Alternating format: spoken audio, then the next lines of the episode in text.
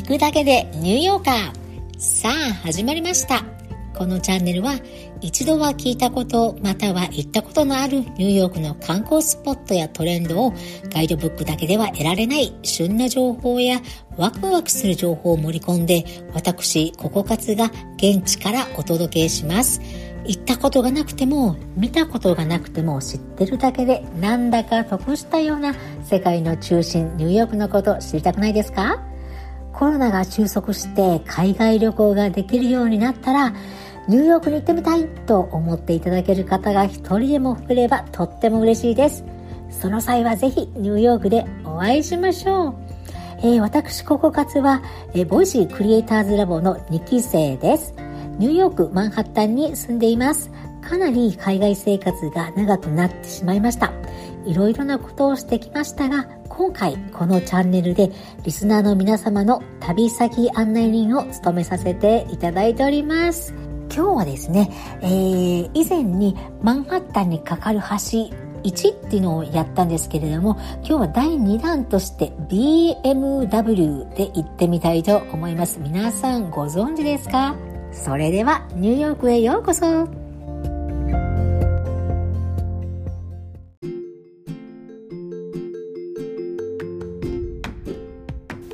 はい、今日は、第2回目のマンハッタンに架かる橋という、トピックをお話ししていきたいと思います。今日の放送のタイトルにも書いたんですけれども、皆さんは BMW って聞いたことありますか？もちろん車じゃないですよ。マンハッタンの橋で BMW というと何を表しているかご存知でしょうか？実はこの BMW というのはイーストリバーにかかっているマンハッタンとブルックリンをつないでいる橋の頭文字を取って BMW と言ってるんですね。これ南から、B ブルックリンブリッジ、M マンハッタンブリッジ、そして、最上流にあるのが W のウィリアムズバーグブリッジっていう風になります。まあね、住んでる人で橋の名前を間違える人は絶対ないんですけれども、観光で来られた時にこの BMW で覚えると覚えやすいですし、絶対忘れませんよね。まあ、この3つの橋はですね、位置的にも同じようなところにありますし、結構比べられたりするんですけれども、今日はウィリアムズバーグブリッジについてお話ししていきたいと思います。はい、このウィリアムズバーグブリッジなんですけれども、この川を横断する第2番目の橋で、建設が1896年に始まって、1903年12月19日に、開通しました。開通当時はですね、ブルックリンブリッジを抜いて世界一長い吊り橋になったのですけれども、1924年にベアマウンテンブリッジができて、その座は奪われました。このウィリアムズバーグブリッジは、建設に7年間かかっているんですね。しかしですね、先日お話ししましたブルックリンブリッジの14年に比べると異様な速さですよね。半分ですから。しかしですね、この橋結構問題がたくさんあったんですね。この橋はですね、最初は鉄道とトローリー専用の橋として作られたのですけれども、このかなり重たい鉄道の交通量によって10年目でもうすでに橋が垂れ下がってきてしまってるんですね。なんか昔日本でも手抜き工事のアパートで地盤沈下が起こっちゃったみたいなのを聞いたことありますけど、まさにその手抜き工事なんですよね。まあ経費を抑える必要があったっていうのはわかるのですが、たった10年でっていうのはかなり早すぎますよね。でまあかなりいろんなところどころに経費削減のために安いものを使ったり、鉛に錆止めをしなかったりとか、何十年にわたって修理を延期したりしてたので、1988年までに200本以上のサスペンションのワイヤーがちぎれてですね、コンクリートのかけらが橋から落ちてきていたっていうんですよ。ひどいもんですよね。その時の橋の構造上の完全性というものは1から7のスケールで 1.6 の評価しかなかったそうです。この時にですね、掛け替えかあとは修繕かっていう2択に迫られたんですけれども、やはり後者の方が経費が安くつくということで、1990年代から2000年代にかけて大規模な修繕工事が行われました。建設当時は鉄道とトローリー専用として作られた橋だったんですけれども、現在このウィリアムズバーグ橋はですね、マンハッタン橋とともに歩行者、自転車、自動車、それに加えて地下鉄が走る橋として知られています。あとですね、このウィリアムズバーグ橋の建設の主任技術者は、レファード・バックさんという方なんですけれども、この方とブルックリンブリッジの建設をされたワシントン・ローブリングさんは実は同じ学校を卒業されてるんでしょうね。このローブリングさんの建設されたブルックリン橋はとても美しくて、もうニューヨークの象徴たるものなんですけれども、一方このウィリアムズバーグ橋はですね、地理的な位置関係も近いからよく比べられて、結構残念なことをよく言われるんですけれども、ウィリアムズバーグ橋のデザインはエッフェル塔に触発されたと言われてるんですね。本当にね、言われてみればなんとなくエッフェル塔を思い出す感があるなっていうのはわかります。でもですね、この橋、ニューヨークの一番魅力のない橋だと言われたりもするんですね。ちょっと残念ですよね。この橋ね、もちろん歩行者も、通れるので歩いて通ったりできるんですけれども、金網があってちょっと眺めは見づらいかもしれません。これはマンハッタンブリッジも同じなんですけれども、もうマンハッタンブリッジもこのウィリアムズバーグブリッジもですね、その橋の上からブルックリン橋が見えるっていうのはプラスな点ということになるのではないかなと思います。あとこのウィリアムズバーグ橋は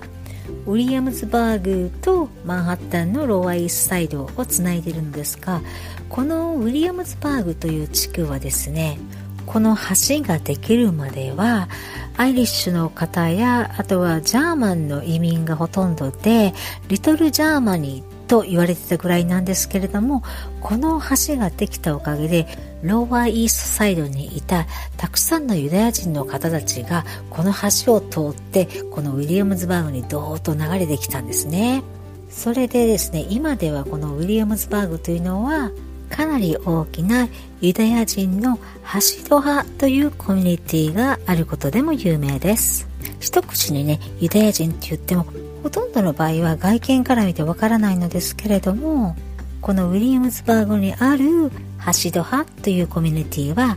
結構宗教的に厳しい戒律があるので、皆さんも見たことがあるもみあめ毛を垂らして黒い帽子をかぶって夏でも長い黒いコートを着てという感じなので、やはりその地区に行くとやっぱり異文化を感じますね。この方たちはイディッシュっていう言葉を言語を喋るのですけれども、このウィリアムズバーグ橋のマンハッタン方面向きの標識にはイディッシュ語でブルックリンを離れます残念と書かれています。なんとなくアメリカらしい遊び心ですよね。あんまりいい噂のない、ウィリアムズバーグ橋だったんですけれども、実はですね、韓国のボーイズバンドビッグバンが彼らのミュージックビデオのバッドボーイの撮影を2012年にこのウィリアムズバーグの橋の上と周辺で行ったという情報を得たので、早速ミュージックビデオを見てみました。そしたらね、やっぱりもうほとんどずっと曲の間橋が映っていましたね。一つ気になったのが、アーティストの息がすごい白いので、これきっとかなり寒かったんじゃないかなというのを感じました。ご苦労様ですね。ということで今日はこれまでです。さて、いかがでしたでしょうか。楽しんでいただけましたでしょうか。名前は知ってたけどそんなことは知らなかったとかね、ちょっと面白い情報を得たぞと思っていただけたらとっても嬉しいです。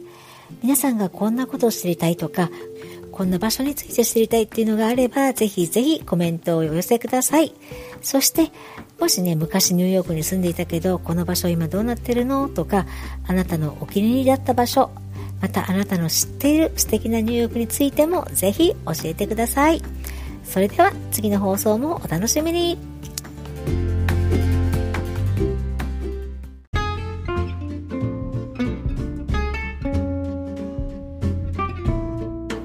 コメント返しのコーナーです。ですね、2ついただいております。13回目の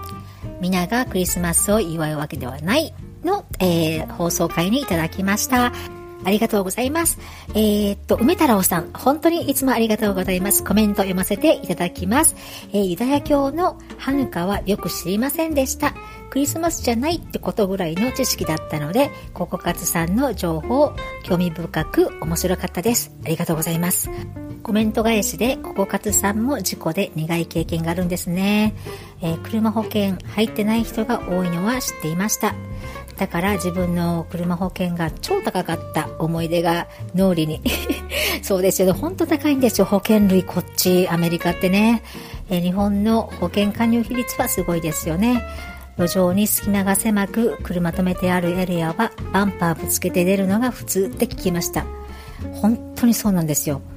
本当にね、バンパーにぶつけても前後お構いなく出ていくから、本当に困ったもんですよね、こっちは。バンパーって本体を守る部分ですよね。考えちゃいますよね、といただきました。本当にそうなんですよね。ニューヨークの路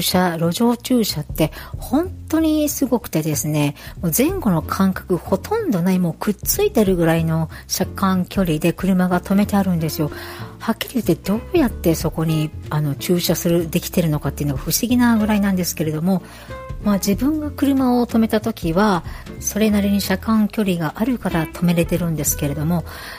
いざ出ようとする時に他の車がもう前塞がってて、本当にどうしてこのパーキング出したらいいのっていうこと何度もありました。ニューヨークではほとんど車はいらないんですけれども、特にマンハッタンでは車はいらないんですけれども、私も2年ほど、車を持っていたことがありまして、もう本当に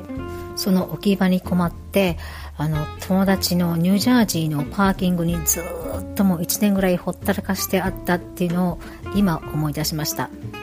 でもね、ニューヨークはまだ多分みんな保険に入ってる方多いと思うんですけれども、